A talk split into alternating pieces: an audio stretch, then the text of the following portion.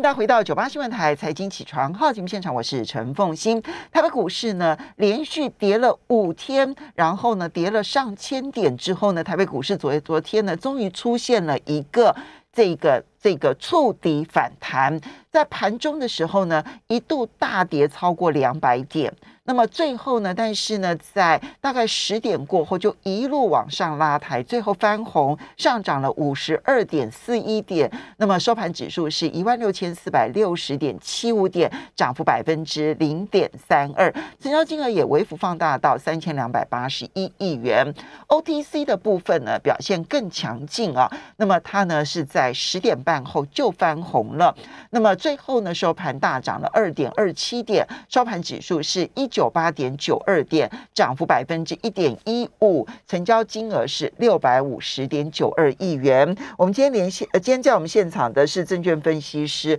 翁伟杰，也非常欢迎 YouTube 的朋友们一起来收看直播。嗯，伟杰，台北股市昨天呢有碰到了八月二十号那个时候的低点，也跌破了八月二十号的低点。嗯，不过收盘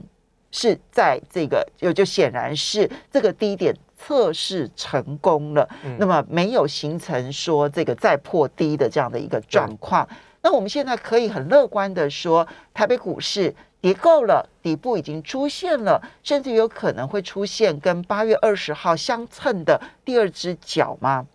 好，欢迎早，大家早哈。我想其实在这边呃，要提醒大家的是风险啊。大家听到风险这两个字，应该就知道我看的不是那么乐观哦。那那其实不管市场上再怎么样的看法哈，就是针对很多的一些消息面去进行解释。我想其实最重要还是要看金融市场的一个定价的机制的过程。那当然，我想其实从台北股市来看哈，呃，有很多的利空消息，其实很难去说真的利空会影响到台北股市。因为过去恒大其实它的事件一直在发酵，但台北股市也没有天天跌哦。然后呢，美国股市在反弹，台北股市呢也没有天天涨。哦，所以其实呢，这个的确有一个结构面的问题存在哦。那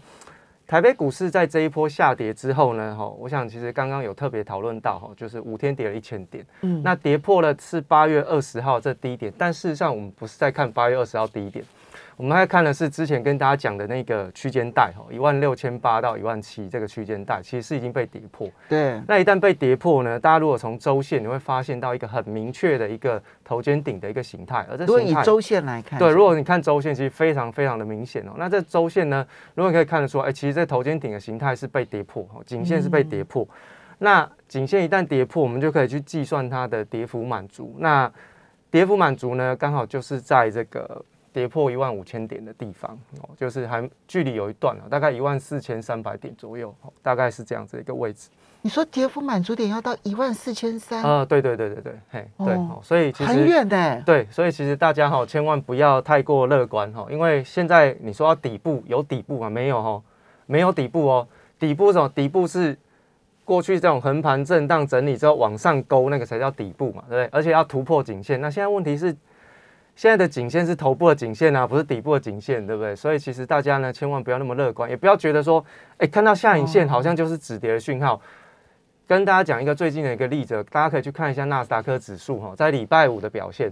礼拜五纳斯达克指数呢是拉出了一个非常长的下影线，大家都觉得止跌，但礼拜一呢再补一根长黑给你嘛，对不对？然后那到昨天才出现了反弹，所以其实哦，下影线不代表是技术面上的一个止跌讯号。那也就是说，昨天的下影线不不能够排除是真正的止跌的状态。那如果说真的要能够止跌，那至少要在这边震荡整理一下，确认一下底部哦。那你也要个至少三到五天的一个短底，说哎，震荡完了之后，哎，测试这个低点绝对是呃在短期当中有反弹的一个迹象哦。那没有再再进一步的跌破，而且突破啊这个至少两天之前的一个长黑 K 棒的高点，哎，你才能够说台北股市稳了。否则现在基本上台北股市，我认为还是。风险还是很大，还是很大。嗯，那另外这就是迎合，就是完全符合你上个礼拜三说，只要跌破一万六千八，其实那个修正幅度会非常的高。没有错，没有错。而且其实，在这一波下跌的呃过程当中，其实外资有特别提到一件事情，就是他们认为哈，就是有几个因素影响到台北股市，然后呢，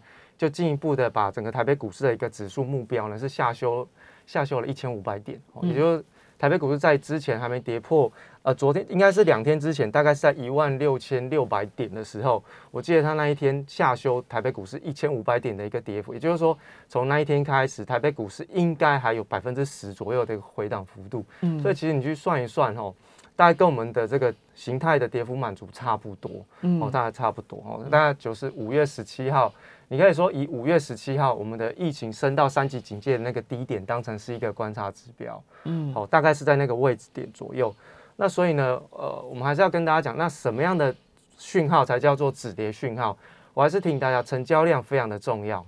那成交量呢，其实是一直我们过去一直以来非常担心的一个地方，就台北股市涨也没量，跌也跌不出量，那这很麻烦。那长期它又在退退潮，那呃。量能的退潮其实都代表着指数的下跌哦，因为呃空头的一个趋势当中就是量越来越少，然后指数越来越低，因为量先价行，没有量不会有价，哦，所以长期来说它的月均量其实是一直一直不断的在退潮，就算你有反弹超过月均量，也不过是一天两天都没有办法能够形成是一个。啊，至少是一个月以上的一个趋势，那这个对于台北股市来讲才是真正的一个伤害，嗯，而不是今天很客观的跟大家讲说，恒大对于中国不是，呃，恒大对于台湾并不会造成很大的一个影响，所以就代表说，哎，其实台北股市在这边算是强。那看到国安基金进场护盘，台北股市就算是强，其实，呃，不太能够这样子去做观察。我觉得量能还是非常的重要。那也就是说，现在台北股市的成交量，如果是以，呃，我们举几个标准点让大家做参考。如果是以九月六号最近期的这个高点一七六三三，当天的成交量是超过这个四千亿哦，大概四千亿左右。那月均量的水准是在三千六百亿。也就是说，如果你最起码你要去挑战九月六号的高点，杀下来这一波爆出的大量至少要四千亿哦，至少要四千，因为代表筹码有换手嘛，代表筹码换手成功，然后沉淀之后，哎，不再破低，然后量缩开始反弹之后。再挑战高点，我们再去做观察。嗯，那第二个标准，如果你要挑战的位阶很高，一八零三四，那一八零三四哈，当时候的这个月均量大概是落在五千五百亿，也就是这一波如果真的要见到 V 型反转或者是底部的成交量讯号，要五千五百亿以上的成交量。现在目前都没有哦，所以我才会说很保守，跟大家做观察是这样。所以你这个，我们这里先讲一下，就是说，如果量能能够放大到四千亿以上，才有机会挑战九月六号当时的高点。哎，对，没错。那甚至于，如果你要再挑战历史新高的话，那至少要五千五百亿。对。可是这个是说我短线就希望用急寻金的方式 V 型反弹的时候需要这样的量。那如果说我今天经过比较长时间的修正的话，那这个量还需要吗？呃，时间呃，事实证明，时如果利用时间的修正，投资人是不会退场，也就是筹码不会换手。嗯，好，那过去我们其实可以看得出来，在台北股市哦，在反弹的时候，其实呃，不管是上涨大家都追，然后到下跌的时候一直不断的摊平加码，其实告诉我们一件事情：第一个没有量的原因就是吸售，大家会觉得说，哎，台北股市反正到年底之前我上看两万点，那我何必在这时候卖？嗯。对，相对于两万点来说，现在任何的低点都是买点。嗯，好，所以大家会这样子觉得啊，那我现在套牢没关系，我不卖，反正台北股市上去，全部的都全部的个股都会解跳。但事实上并不是这样。所以从你的角度来看的话，恐怕现在上头在差不多是嗯，在今呃第二季、第一季、第二季、第三季累积了大量的。套牢筹码，而这些套牢筹码其实还没有被消化，还没有，而且这套牢筹码就在一万七千点附近，哦，所以为什么我们之前跟大家讲一万七千点这个价格的区间带非常的重要？嗯，虽然它没有特别的多空的意思，但是呢，它代表的是过去在这将近快一年的时间当中，大家都是在那个地方去做成交，而一旦跌破，那反弹到那个价位附近，其实都会有非常沉重的解套的压力。好，那如果站上去，那当然就是。站上去，那当然就是变成是一个支撑的一个非常强劲的区间带。那现在是跌破，那跌破反弹上去之后，那基本上它那个地方应该是一个非常大的一个解套的卖压区。嗯，除非有足够的成交量，能够把所有的一个套牢的卖压全部都消化掉，才有办法能够往上推升。否则，我个人认为，我现在短期要说台北股市见底。呃，还还太早，还太早。好，所以呢，先不急着抄底，对不对？哈，我所以我们刚刚第一个先提大原则，其实要说它已经是底部浮现，嗯，对不起，那个言之过早。好，那你也不要千万听到这个话就急着跳进去这样子哈。然后第二个部分呢是量必须要回升，嗯量如果不回升的话，那个套牢的浮额是没有办法洗清的对啊，所以量必须要回升。那在技术上面来看的话呢，我们要怎么去看技术线型上面现在有哪一些支撑，可能是我们可以观察的？好，支撑的部分呢，我想其实哈、往下我们是基本上都是偏空方看待，所以我们是看反压哈、就不看嗯支撑的哈、嗯那这个你说前坡的这个呃这个八月二十号这个低点在昨天已经被跌破，好，那我们就极短线如果大家一定真的要看支撑，那就看昨天的最低点。嗯，好，昨天最低点不要被跌破，那基本上短期台北股市就有开始筑底的可能性。好，好所以昨天的一六一六二不能再跌破了，嗯，没有错哈、这是短期嘛？那就是这个礼拜不能再跌破，对，呃，基本上未来都不能再跌破了，都不能再跌破，未来都不能再跌破。都不能，对对对，而且如果从一八零三四回档修正以来，其实基本上呢，高点是一直都越来越低，哦，高点不过啊，低点一直跌破，所以其实这个就是很摆明的，就是空方的走势，只是大家一直觉得说这跌的速度太慢，你没有感觉，但是没有感觉更危险，哦，嗯。那大家都期待哦，这个当台北股市碰到风险，应该都是用崩盘，但事实上崩盘的时间点跟条件没有形成之前，它有可能就是先温水煮青蛙，嗯然后你可能都不知道，然后一直都觉得哎有机会反弹，那这样子的心态反而会造成自己在投资上面一个比较呃这个压力比较沉重的一个损失哦，这个是要提醒大家注意的地方。对，好这个呢是我们所看到的，就是为什么会认为现在底部讯号没有像想大家想象中的嗯已经浮现了。那既然是如此的话，那么昨天的反弹要如何解读呢？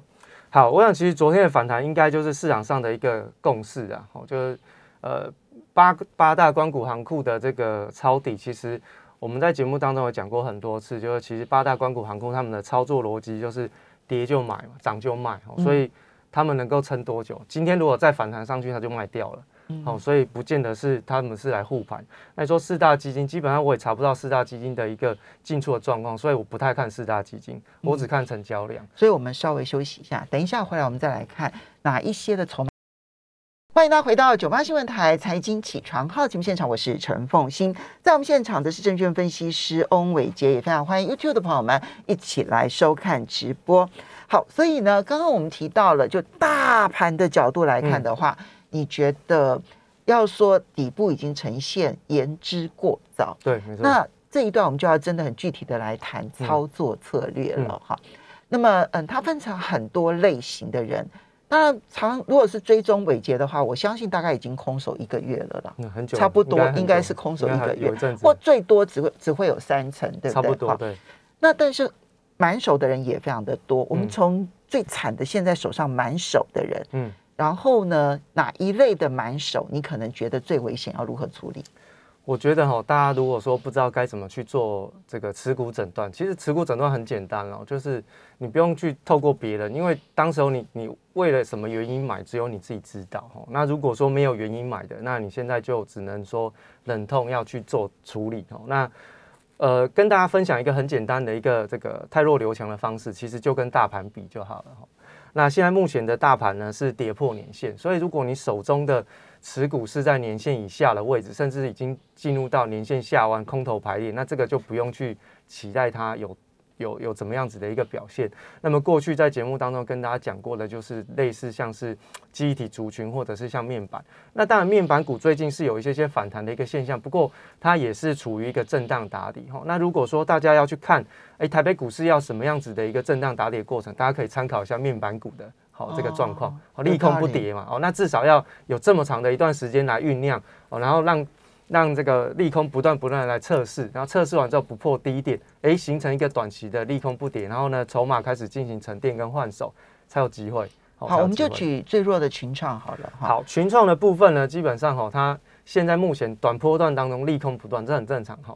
股票跌到低点哦，没有利多的，不会有利多。那现在目前对于群创来讲，哎，市场上会比较乐观的原因，是因为他们之前有宣布说，哎，那我可能在第四季要减产。嗯那这个对于面板的价格可能会有一些些比较正面的帮助，因为现在目前是需求下滑，那需求下滑。呃，对应的措施对公司来讲，其实就是减产。那减产反而就会让整个价格的状况是比较稳定。所以呢，在市场上大家认同的一个看法会比较多，短期当中就形成了利空不跌的一个现象。所以以群创为例的话，嗯它其实真正要去测低点是用利空来测的。没错，现在你觉得台北股市的利空可能还不够多吗？利空不够多，而且从过去的这个一八零三四回档到现在为止，我认为很多人都在等反弹，嗯而且天天等哦，月月等哦。那这个等反弹的过程其实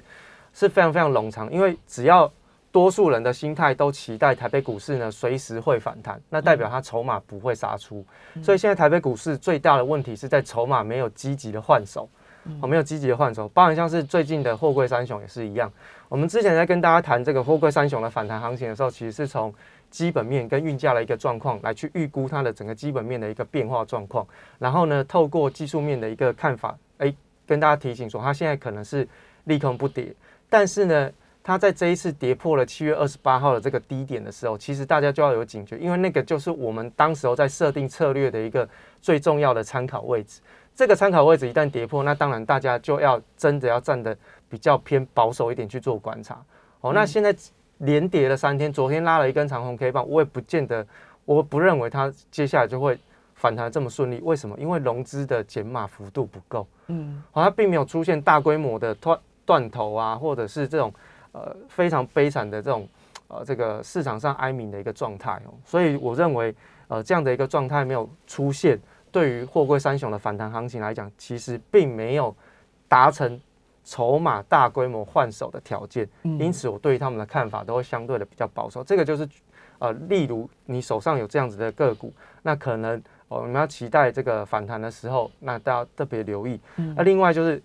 如果说你的手中的持股大概都是在季线或在月线以上，然后呢，它的这个均线的排列是月线、季线、年线这样多头排列下，然后股价在月线之上，那这种多头排列的个股呢，其实就不用随便乱卖哦。那嗯基本上就是没有跌破月线之前，可能都可以持股续报。好，那这一种呢，这个站在月均月均线、季均线之上的，嗯我们要举一个例子，要不要？好，我想其实哈，现在目前比较稳定，对我来说比较稳定，可能就是举例来说，就是细制彩里面的利旺。哦，利旺最近的走势其实是相对比较强，哦，它都一直站在月线这附近哦。那那它的回档幅度其实也不深，哦，那嗯所以对于整个利旺的长期的趋势来说，都还是维持在多头的架构当中。所以你手上如果有利旺的话，那恭喜你这样子，你不用急着卖。类似这种现行的个哎股，其实都 OK。就是说，它它是不但是在月线、季线之上，对而且月线还在季线的上面。对对哦对对对。那这种多头排列的个股的话，